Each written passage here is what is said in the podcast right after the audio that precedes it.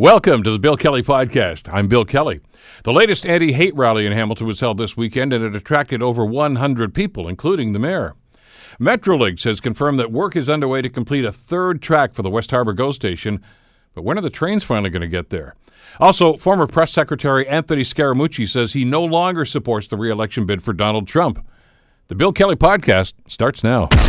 Today on The Bill Kelly Show on 900 CHML. This past Saturday, there was uh, yet another rally uh, by a couple of different factions, at least, uh, in front of Hamilton City Hall. The latest anti hate rally was held this past weekend and attracted, uh, we're told, uh, over 100 people, including Mayor Fred Eisenberger.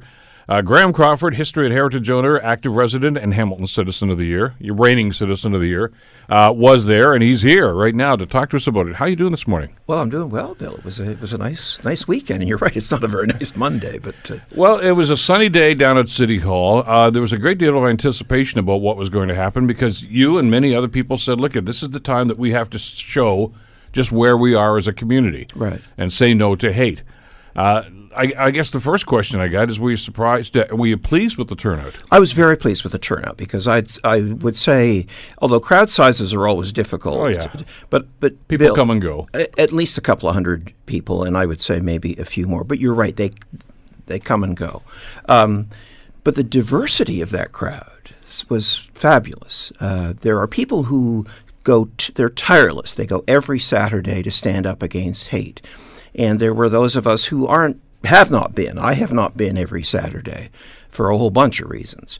But I was there, and I was pleased to see people like, uh, well, counselors, uh, Maureen Wilson, Nrinder Nann, Brad Clark. all Who have been at these before? they but, have. but this you had is some not new their faces. first rodeo. They have been to these exact things before. But there were three new people from council who were there. Or, I mean, they're they're they're old counselors, new, new attendees, if you get my point. Um, Judy Partridge was there and stayed for a while. Jason Farr, Ward Two counselor Jason Farr was there and stayed for a while, and uh, Mayor Fred Eisenberger was there. Not for very long, but he did show, and he did uh, hold up a sign, a banner, um, have his photograph taken. It would have been, you know, better if he would have been able to stay a little longer. But I don't know what his schedule was like. But the fact is, he was there. Yeah. Well, what sort of a message does that send to you? I think what it says. I'll be direct. Uh, I think that the power of the people is getting to them. I think that people speaking out, writing emails, making phone calls, posting on social media, talking about this is finally getting through to our counselors who have been silent, some of them.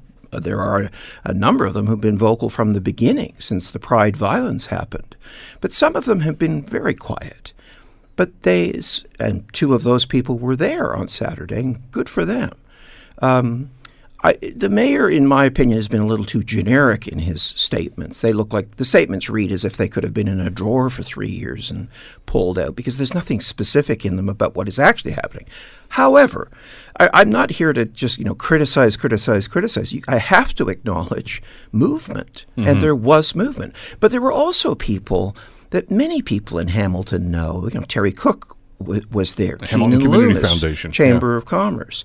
Uh, Jason Thorne, our general manager of ec- uh, economic development and planning, was was there. Uh, more. Uh, um, Paul Wilson and Marnie Wilson. Paul Wilson of the Spectator, uh, not not as a reporter, but just as a as a resident. Um, and and on and on it goes. And Bill, I met people for the first time. I'd heard about them on social media, was following them, but I met a dad who was there with two young kids.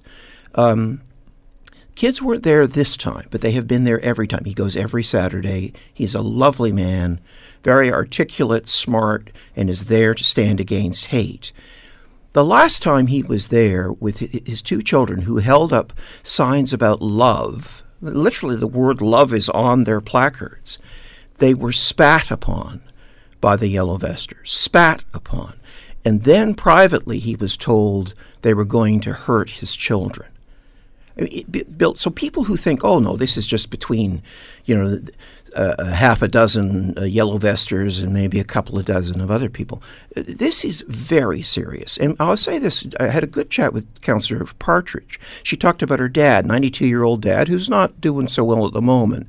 But Judy talked about he fought against the Nazis in World War II. And I said, Judy, then your dad would know firsthand how, why this is so important to step up to it when when it's small like this, because that is how it I happened. don't. I don't know that it's small anymore.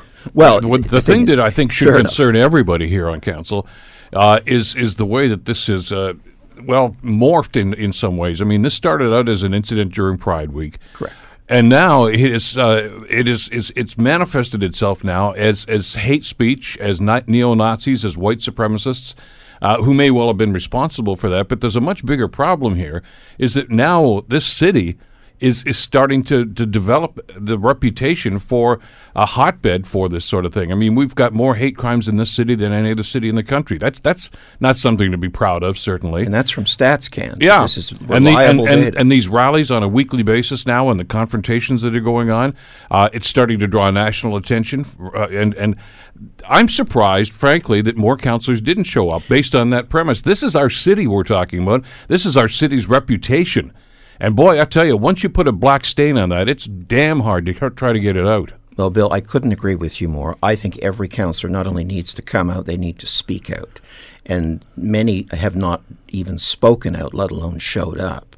So we've got a problem, and th- there needs to be some unfreezing, and there needs to be further and expanded leadership. We need to get all counselors there uh, to stand up. Um, some counselors are doing. Tom Jackson uh, is really pushing for uh, uh, an independent investigation of police behavior, uh, pride and after. Um, to his credit, he wasn't able to be there on Saturday, but he did send me an email saying, "Here's why I can't be there." That that works for me. People have lives. Sure. But I, I really hope Tom does come to, to one soon.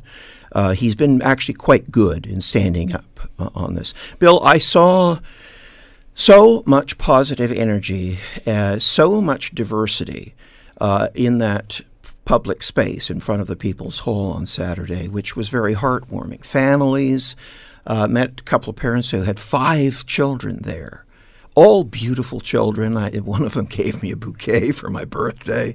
Uh, it was just lovely. However, I, I want to ask hate you. was there. I want to ask you about that. yeah, please. Uh, you still have an issue, uh, and you're not the only one. Uh, many people have, just what I've seen on social media, still have an issue with the way the police have handled this, the way they pl- handled some, uh, well, a couple of different situations on Saturday. One is the bus parked Oh, in the yes. forecourt at, at City Hall. So the bus, this is a sc- full-size school Yeah. bus driven by a guy who, as it turns out, was wearing body armor, pulled up onto the sidewalk, fully onto the sidewalk, not just curbside, but fully onto the sidewalk, where people were standing, uh, people who were there as anti-hate uh, demonstrators. Um, and the police were there. There were three officers who came up to the bus and they negotiated with this guy for 45 minutes. Nobody could figure out what's going on here. There was nobody else on the bus. As it turns out, this guy owns the bus and he's from, I don't know where he's from, but there's Alberta plates on, on the bus. And there were signs on the window uh, ta- being anti foreigners, you know, get rid of foreigners. So there were signs for officers to know this was a problem. And then after 45 minutes, they let him drive off the curb. Now, Bill, uh, you know, vehicles get used as weapons in this country. Toronto, there are people who are dead or injured because some guy drove a van and a truck uh, in Toronto and killed people. This, in my view, is dangerous. So you got a guy in body armor with anti-foreigner posters on a school bus, and he's permitted to pull up on the sidewalk where people, residents of Hamilton, were standing with signs that talked about love. And Why did he? Why did he pull up there? Do you think it was to intimidate you? Absolutely to intimidate and to block. It's a big bus. So if you take up a big space like that, it means people can't stand there. And so if they stand on the other side of the bus, because part of this, of course, is the thousands of cars that drive by Yeah. and the amount of honking that you get, positive people waving at, at those people standing against hate. That's what it was about. And the cops should have known that within th- three minutes.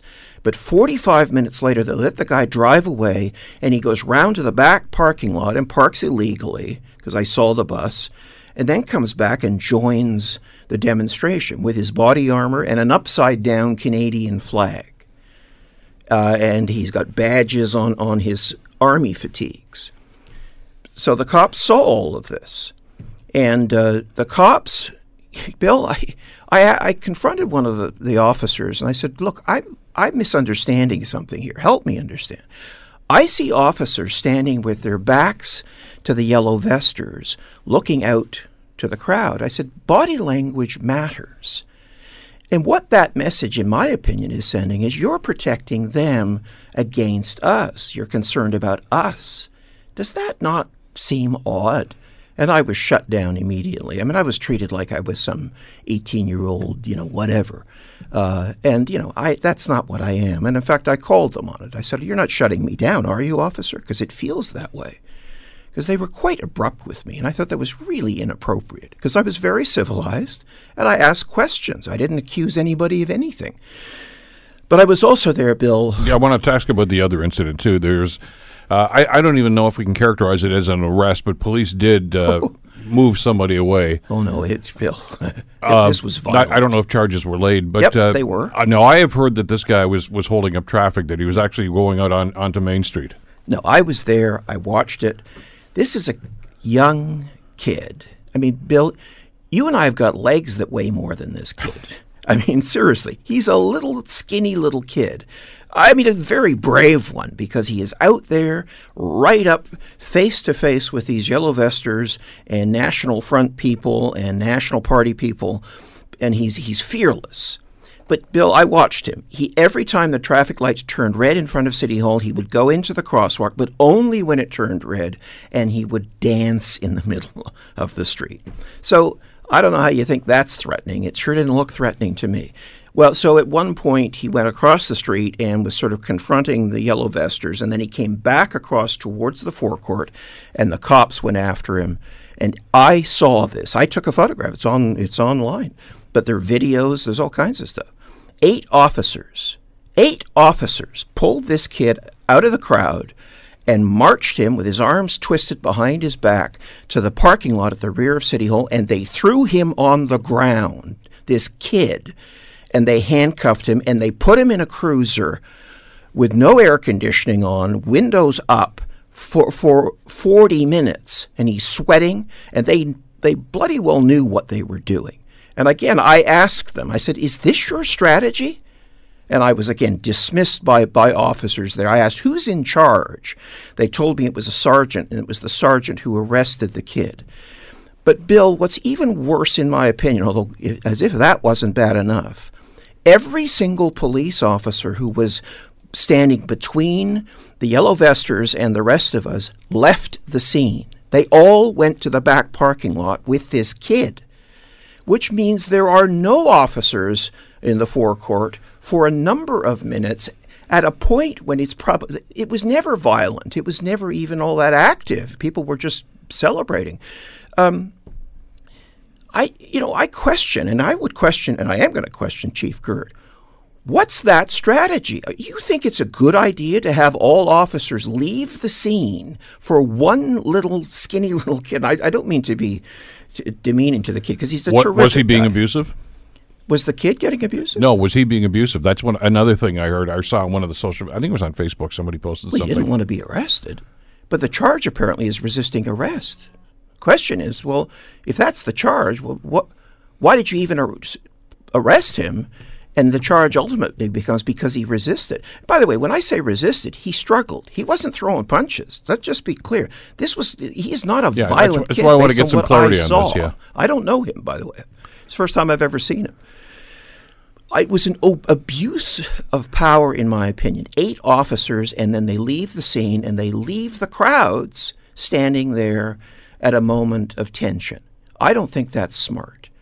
And I want Chief Girt to tell us why that is part of the police strategy and training, because that doesn't make sense to me. And if he gives you, Bill, if he's here for his you know town hall, some bureaucratic doublespeak, push him, because that's what I saw. I was there, and I'm a good observer. I earn my living as an observer, as a consultant. I know what to, to look for. It was not good, and there's and we need to have some answers. So the bus, which is in my view a weapon, drives up 45 minutes. The kid who was dancing gets picked out of the crowd, and arrested by eight officers, and the rest of us are left there without any police presence. Now, admittedly, some cruisers pulled up a few minutes later, but there is that moment. So, why did that happen? Well, these are all questions that the police board's going to have to answer to. They are. Uh, and I know that uh, there, there have been some ongoing problems. And it, it, it seems as if it was almost a bittersweet meeting on Saturday. You, you were pleased with the, uh, the with the people that came. Uh, great to see new faces, but at the same time, uh, same old, same old. And and I saw, and I, I'm just judging, obviously, because I was not there, but I'm just judging from what I've read on on Twitter and on Facebook over the last uh, well 48 hours or so. Is that uh, that many of the people that were there uh, at the to you know get rid of hate uh, did not feel safe, and that's that's a sad commentary that you have to go to City Hall and for something like this, and that you don't feel safe. Uh, I, I don't know what the police protocol is. We uh, you you've heard me talk to Chief Girt about this in the past, and he's he's he's explained what was going on and what the ch- the and I was under the impression that maybe there had been a change in in strategy uh, from the first couple of meetings, the first couple of rallies, where police seemed to be uh, trying to get between the two groups. I'm not so sure that that happened, uh, and, and I guess obviously you've got questions, and I would hope that members of the police services board are going to have questions next time they meet. Well, I, I absolutely hope they grill Chief Girt on this, and I and I what I don't want to hear, which I got from a couple of officers on Saturday, is we don't discuss tactics, sir. It's well, the chief needs to, to discuss tactics. This this isn't rocket science, Bill. I mean, if they want to pretend that it's com- police is policing is complicated at a rally, you know, attending a rally is actually much much more dangerous. Uh, I get talking with you about this, and the time just flies by. We're right out of time on this right now. More to come, I guess, is the best way to leave this at this I stage. can't thank you enough, Bill, for staying on top of this. Well, and uh, obviously we've got questions, and, and this is time for leadership, and we need to get some explanations about this as well. Thanks a lot, Graham. thank you, Bill. Graham Crawford. You're listening to the Bill Kelly Show podcast on 900 CHML. I was fascinated uh, to see a headline in the uh, paper uh, over the weekend. Uh, more GO trains finally coming to Hamilton's West Harbour Station. Uh, the connection of a new uh, rail track into Hamilton should make it easier to run more trains to the station. Uh, problem is, they don't say exactly when it's going to happen. Now, you may remember for years now, the Ontario government has been promising all day GO service to the city of Hamilton. And uh, it hasn't happened. As a matter of fact, we saw one projection a couple of weeks ago, I guess now, that suggested it could be well into 2030 or beyond before they actually do that. What is going on? And why is Go a no go when it comes to Hamilton? John Best is the publisher of the Bay Observer. He's been following this file since day one uh, to try to get the ins and outs of what's going on. John, welcome back to the show. Good to have you with us today. My pleasure, Bill. We're starting to feel like the Rodney Dangerfield of, of, of public transit here. What's going on? Well, it you know it really is uh, a matter of, of track capacity. It's it's not a a question of um, you know willingness, I guess. It, uh, there really are uh, some congestion problems along that rail corridor. Uh, that uh, junction uh, just east of Hamilton, what they call the Bayview Junction, where the uh, tracks uh, trains from London and Niagara Falls all converge and then go on into Toronto. That's one of the busiest rail junctions in uh, Canada. So that's been a problem, and then of course the additional rail into Hamilton has been an issue. Um, but but I think the other issue is it's great to say we're going to have all day go service, uh, but normally, uh, notwithstanding what people will tell you here in Hamilton about LRT, uh, typically transit follows demand. It doesn't create demand. So if you really look at Hamilton, we're we're running uh, two trains a day out of uh, the West Harbour and a, and a couple, three more out of uh, the, the Hunter Street station, and then we have half hourly or twenty minute bus service uh, throughout the day. Uh, we, we've got a pretty good connection to Toronto, quite frankly, in, in terms of demand. It's not like there's people standing around and there's no train um, you know, it's uh, it's pretty much a balance uh, in terms of, of supply and demand.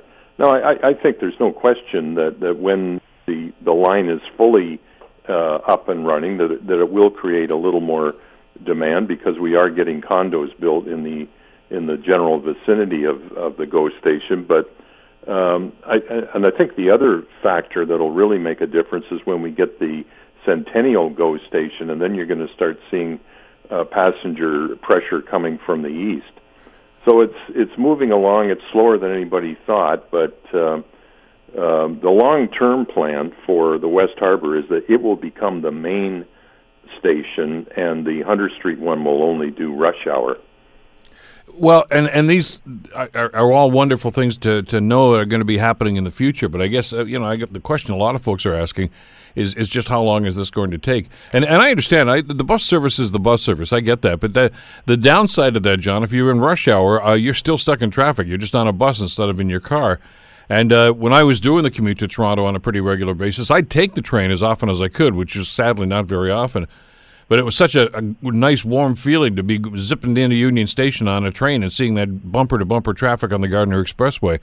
So I, I think one you. Of the great sights. It is, and, and it's one of the great sights of the GTA is to be looking out that go window and, and watching that uh, traffic jam on uh, on the QE.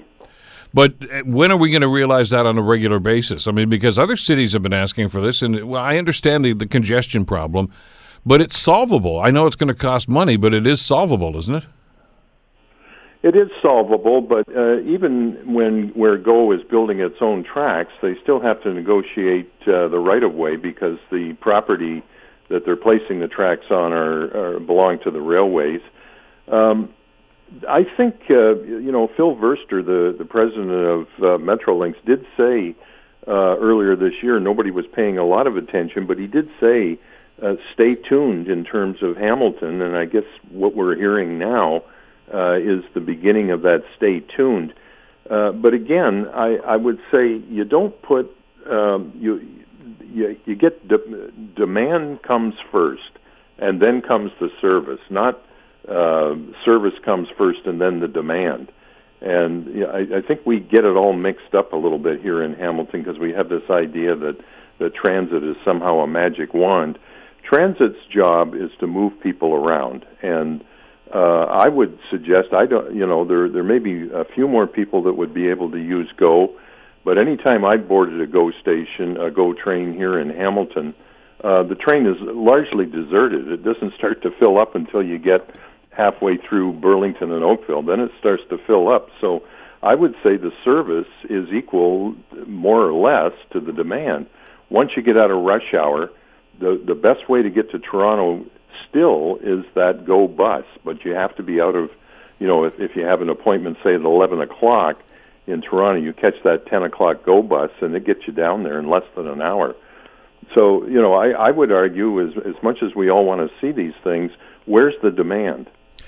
Well, and, I understand that totally, and and I've, as you say, for those of us that have been on that bus uh, or train for that matter too, uh, if you're getting into Toronto at eight o'clock in the morning uh, and you get to Union Station, I mean, you're you're there with about eight million other people. I get that, uh, and and by eleven o'clock, not so much. But the problem is, is is that's that serves those people that have to be to work by nine thirty or nine o'clock or whatever the case might be.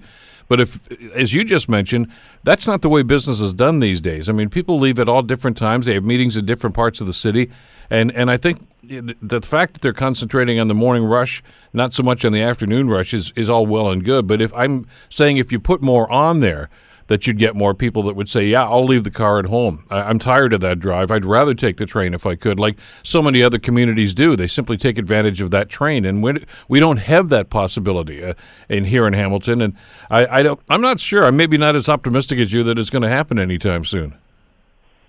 Well, the, the the one issue that we do have here in Hamilton that's different than than many of the other uh, go uh, stations is a you know we have minimal parking. I mean, even with the West Harbour, uh, there's parking there, but it's it's it's quite minimal. So if if someone is going to use Go, um, they're either going to have to be driven to the station or they're going to have to take public transit to the station and uh, you know uh, the, the, now you're into uh, people transferring, and especially if you live somewhere where you might have to take two uh, a bus transfer before you even get to uh, a GO station. Uh, so we we are uh, you know a little underserved in that area. If you go to Burlington, of course, uh, the main Burlington station, there's a mammoth parking garage there. So it you know I, I think your typical Go user uh, you're not really getting them out of the car. You're you're shortening their trip, but I think it, a typical Go user is still using the car for the first part and the last part of the trip. And uh, we don't have those mammoth parking garages here, and I'm not aware of any plan to have one. So it's, it's going to be interesting to see how people, even when we have additional uh, trains running from West Harbour, uh, how people are going to conveniently get there. Well, that was one of the frustrations I had, uh, and and I, I talked about it consistently. I mean, before they built the station down in the north end of the city, and they're simply using Hunter as the as the the go station. Uh, I think we had the only go station in Ontario that didn't have parking. I mean, you've got to get to the station, and you're right.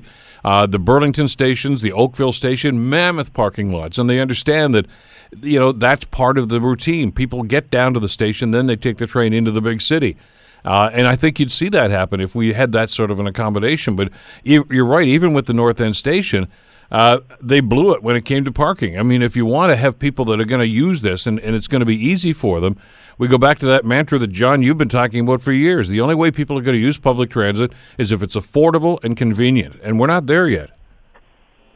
No, we're not, and and now it's quite possible because we've seen it elsewhere where Go will respond to demand uh, and build parking garages. So there there are um, stations along the uh, the Lakeshore West route where parking garages have m- more recently been built, where before uh, all they had was a surface lot. Now you see uh, down in the Clarkson area, they've got a multi-story uh, parking garage. So I, I think Go, uh, you know, will respond to demand uh, as as time goes on. To be honest, I think it's probably the best part of our Southern Ontario transit system. I've always said when you're looking at Metrolinx, one of the reasons that Metrolinx has any success at all is because they inherited a very well run railway and bus system, which was GO. Uh, if you look at everything that Metrolinx has outside of GO, uh, it's not such a pretty picture. You've got all these uh, construction projects that are behind schedule, and uh, you know it's really much more of a mixed bag uh, in terms of success. Go Transit was a good running system before Metrolinx was ever invented, and um, it's still, uh, I think. Uh, running reasonably efficiently. Is it perfect? No. Um, now, when I take the Go bus, uh, which I like to do um, when we're outside of rush hour, because it, it, it is so super fast uh, to get you to Toronto, I do notice that most of the time those buses are pretty full. But you know, they make three or four stops on their way from the Go station, the Hunter Street station. They make several stops along King Street, and by the time they get out to the 403, that bus is pretty full most of the time that I'm on it, and and that's outside of rush hour. So, but, but doesn't that tell you that if those best kept secrets? Doesn't that tell you though that that means if there was uh, increased train service, that those people would say, "Okay, I'm going to take the train now instead of the bus." Well, you would hope so. You would definitely hope so, but I do worry about the parking issue. Yeah, which is something that's going to have to be dealt with. And and uh, and again, I, I can use uh, the example we were up in Barrie a couple of weeks ago, and I mean their GO station right down by the waterfront there, huge, huge parking area, and they have all day service to Toronto. So I, I know when they talk about how great Barrie is and how it's grown considerably, and it has over the last ten years. Part of the reason for that is because people who can't afford a house in Toronto are moving to Barrie because there's a GO train that's going to take them right downtown every day. Yeah, and I, and I think uh, where Go has been wise is that they've recognized the reality. It's great to say we're going to change people's behavior, uh, you know, all this social engineering, but the bottom line is I think Go's uh, success with those routes is that they they recognize that people are probably going to drive uh, to the Go station, and there has to be some accommodation for the cars. Um, you know, rather than getting into some kind of social engineering experiment where somehow people are going to catch uh, local transit, and and of course that's the other issue in Hamilton. That even if we even if we uh, eventually do build the LRT, its connections to the GO service are abysmal. Um, it's uh, you know it's about a 300 or 400 meter walk from downtown to Hunter Street, and uh, of course it's a kilometer from downtown to the West Harbour GO station, and the West Harbour GO station is going to be the one that gets the frequent service not Hunter Street. And wasn't it one we, of we've got some issues here? Well, it sure was because wasn't one of the issues that Metrolinx said right from the get go here is that must be connected to to the to the GO trains. Uh, LRT has to have that connection, and uh, they're they're cutting us a lot of slack here. You're absolutely right. Uh, you know, to to have to go from that and use the LRT and then to try to find a GO station. I know it's just a short walk over to Hunter Street, but the the service to Hunter Street's actually going to decrease in the in passage of time. So that's not really much of a help to them. No, and you got to think about people with walking disabilities as well. Um, you know, that 300 or 400 meter walk is is nothing for a younger person, but uh, for an older person that's uh, that's dependent on public transit, uh, that is a bit of a challenge. So uh, Hamilton is always unique, I guess, because we're you know our geographic position. We're at the end of the lake. I I'm old enough to remember when uh, CNR service. Uh, there there was one train every day. It was uh, it was going from Toronto to Windsor, uh, but it it had a scheduled stop in Hamilton, and that train used to have to back into Hamilton uh, terminal and then and then head out. So, uh, you know, geographically at the head of the lake, the way we are, uh, uh, sort of on the uh, the node of uh, you know the Niagara Falls route and the Toronto London route. From a rail service standpoint, we've always been a little bit unique here. Is is the government committed to this? Uh, and provincial government, obviously, since we're talking about transit and transportation here, uh, to to understand that they're trying to get people back onto trains and off the roads. I mean, because that was part of the uh, the, the, the places to grow. Was part of the growth plan for the province of Ontario. Uh, I know that the current provincial government actually would love, I think, if they had their druthers, to toss the Places to Grow program in, the, in a blue bin someplace and start all over again. But it has been the, the, the, the, the template for the growth that we've had here in the last little while, and it, it is predicated on the fact that we're going to get people out of their cars and using public transit. But then you go back to, is it convenient? And it's not. So they, they, they're talking the talk, but they're not really walking the walk here. Well, they're you know, it's uh, hugely expensive. Rail infrastructure is is hugely expensive.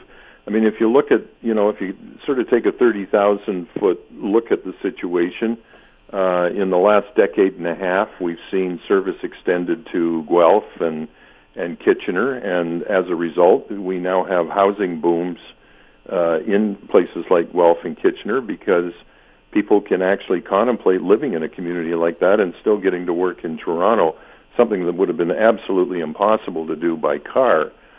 So, you know, there's been some response. If you look at Niagara, uh, you know, right now it's just weekend trains to Niagara Falls, but there's uh, actually a pretty good bus service um, connecting Niagara Falls uh, and all points in between with the uh, Burlington train station.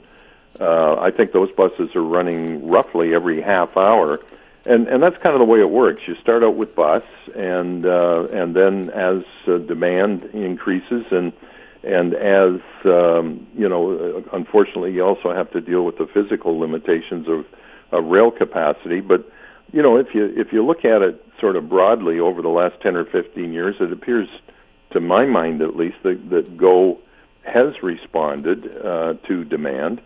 And um, you know, I would expect the next thing we might see is a Brantford Woodstock kind of uh, connection. That hasn't happened yet, but uh, it, certainly Go is you know plunged into you know places like Kitchener and, and Niagara Falls, where I think ten years ago we would have thought you know that's crazy. Nobody's going to commute to Toronto, but turns out they are. Well, and uh, I know that the gosh, the, the, the, people in Brantford have been asking for this for at least 20 years that I know of. Uh, to have that line, which I think if they were to do that, John, uh, that might even, I, I, think, address some of the concerns with the Hamilton service because it's got to go right past our area uh, to do something like that. So, I mean, you could kill two birds with one stone.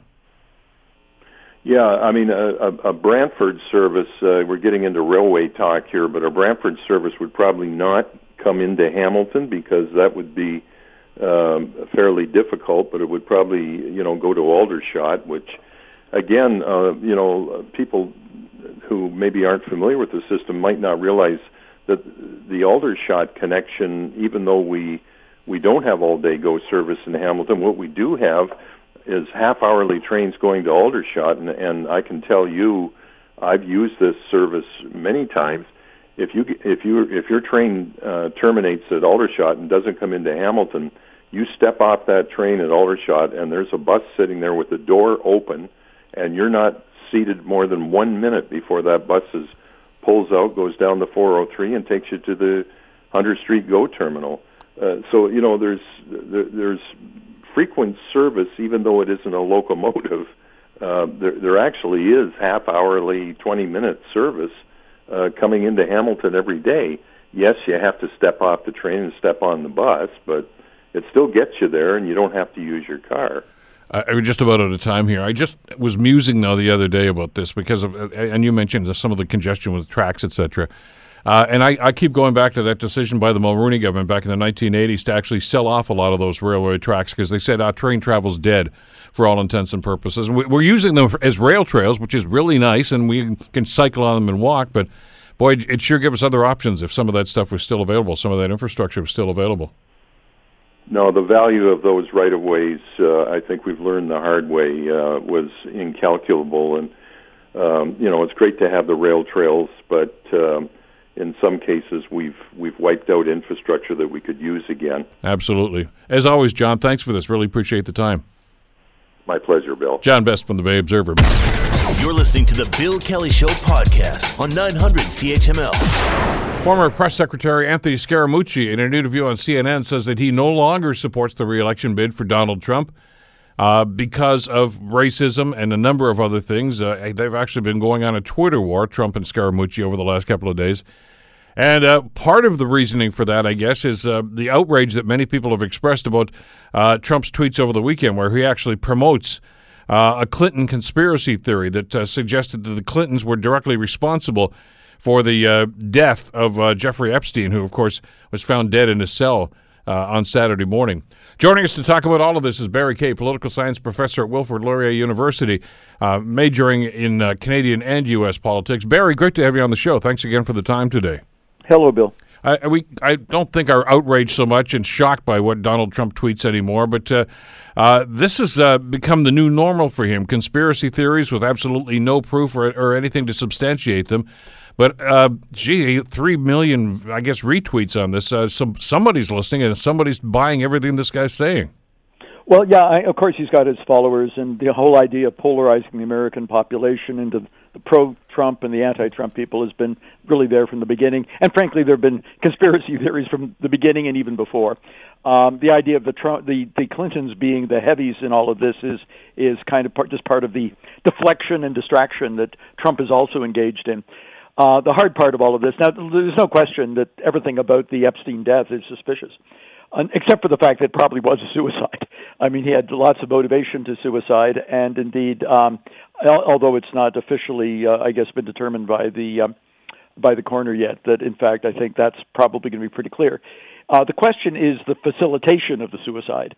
Um, and um, again, this is all under the, the Department of Justice. The Attorney General um, Barr is the guy in charge of all of this.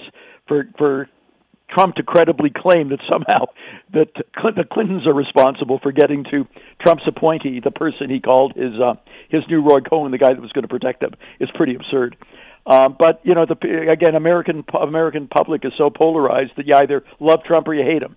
Uh, as it happens, more people hate him than love him, but nonetheless, there's a, a fairly substantial division. Uh, I, I don't think the uh, now I, I don't want to, to, to cleanse uh, Clinton of inappropriate behavior because he's been doing inappropriate things all his life.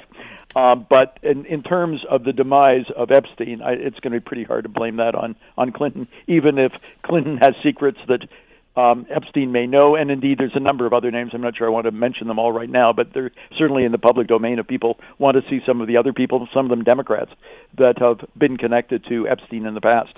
But uh, the fact that this is ultimately this isn't going away. This is too big a story and uh, too many of the there were just a whole bunch of things associated with the suicide being taken off suicide watch in something like four or five days after he had tried it the fact that he had had a um, a roommate of sorts that was removed the fact that he was no longer in prison clothing the fact that there's a kind of apparently some kind of garment they can put people on suicide watch on in that makes it prevents them from being able to use the material to um to hang themselves um there's more to it than that um I this ain't going away. And this is going to be a big story. And I think it's going to rebound much more on people connected to Trump, if not Trump himself, than it is the Clintons. But the idea of, of deflecting and suggesting everything is every problem goes on is everybody else's fault, especially the Clintons. This is not new. This is part of part and parcel of the way Trump runs his his administration. Well, and uh, yeah, you're right. He's been doing this right from day one. I mean, from the birther thing with Obama saying he wasn't born in the United States uh, to uh, claiming that Ted Cruz's father was responsible in part for the JFK assassination uh, in Dallas, Texas, and and on and on it goes. And the, wire, the wiretaps, oh, yeah. which is one thing after another. But you know, among the true believers, uh, it's it's really a cult, and that's what, really what a cult means. It's not that people can't believe in people of various views, but when you sort of suspend any sense of judgment and just accept everything that the cult leader says, that's that's really the problems with the cult. And for a lot of Trump supporters, I think that's what it's come become. But but the long term problem that that causes, though, Barry, and you've talked about this in the past, is is it, it, it diminishes the respect and, and I guess the, the belief that people have in the in the institutions that Trump is attacking on a regular basis, uh, and we can throw the FBI and the CIA and, and a number of different places into that as well. The effects of Trump are going to certainly live long past the time he's president, whether it's in a year and a half he goes or, or further on down the road a lot of suspicion. I think a lot of this, these doubts have been there before. The polarization of American politics precedes Trump. Trump really exploits it more than anything else. But there's no question.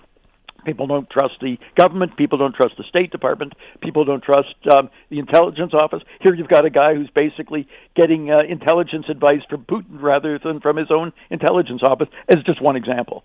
Um, it, the harm that's being done to American institutions, not to mention distrust and uh, um, vilification, really, uh, you know, hatred among different groups within the United States. These are all just part of the Trump legacy that's going to live long beyond the time he's president.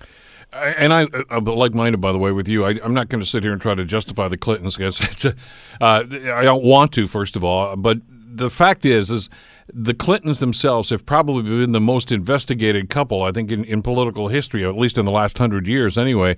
Uh, from Whitewater to any number of other accusations and investigations. Uh, but a lot of people hate them, uh, and including his base, Trump's base. So anything he says about Hillary and anything he says about Bill Clinton, they're going to take hook, line, and sinker just because they hate them and they, and they want to hate them more. Yep, that's true. I was was watching this uh, program um, on uh, the the last um, the loudest voice about uh, about uh, Ailes, who of course is himself dead now. But Ailes had a lot to do with basically building up the uh, the tr- the uh, Fox audience on on disdain for the for the Clintons back when they were actually in the White House. Uh, this is just you know uh, basically demonizing your enemies and creating enemies that people can sort of loathe is just part of the success of Trump to a certain degree and certainly of Fox Television. Is that the new normal now in politics? Well, sir, yeah, I, one can't deny it's the new normal. Uh, one can be feel dismayed about it. Things aren't getting better in American politics. In many ways, they're getting worse. And quite apart from this, is a topic for another day. But the the uh, basically the gridlock in American politics that nothing much can happen anyway because uh, the Republicans and Democrats, st- you know, stalemate each other. Um, these are all problems of, Ameri- of the way American government. It's just a, a dysfunctional system. Um, it's not unique to America, unfortunately. A lot of things are going on because of concern and fear of of of, um, of refugees coming into their countries. That's something that's going on in a lot of places. But the the effect of, of the the Trump years are going to have are not going to be uh, ended when Trump leaves office. There's just going to be a lot of doubt and suspicion and hostility. But in terms of style, uh, Trump Trump's style is just to uh, blame everything on everybody else and to hope that because lots of people are are critical of the Clintons to begin with, that in fact they're responsible for all of this.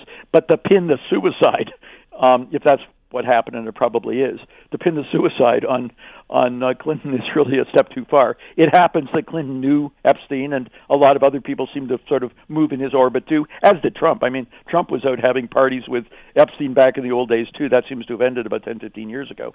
But uh, a lot of people know a lot of other people, and if you're if you're into um, uh, you know these conspiracy theories, and you want to believe people. People that's part of the problem with with the social media today.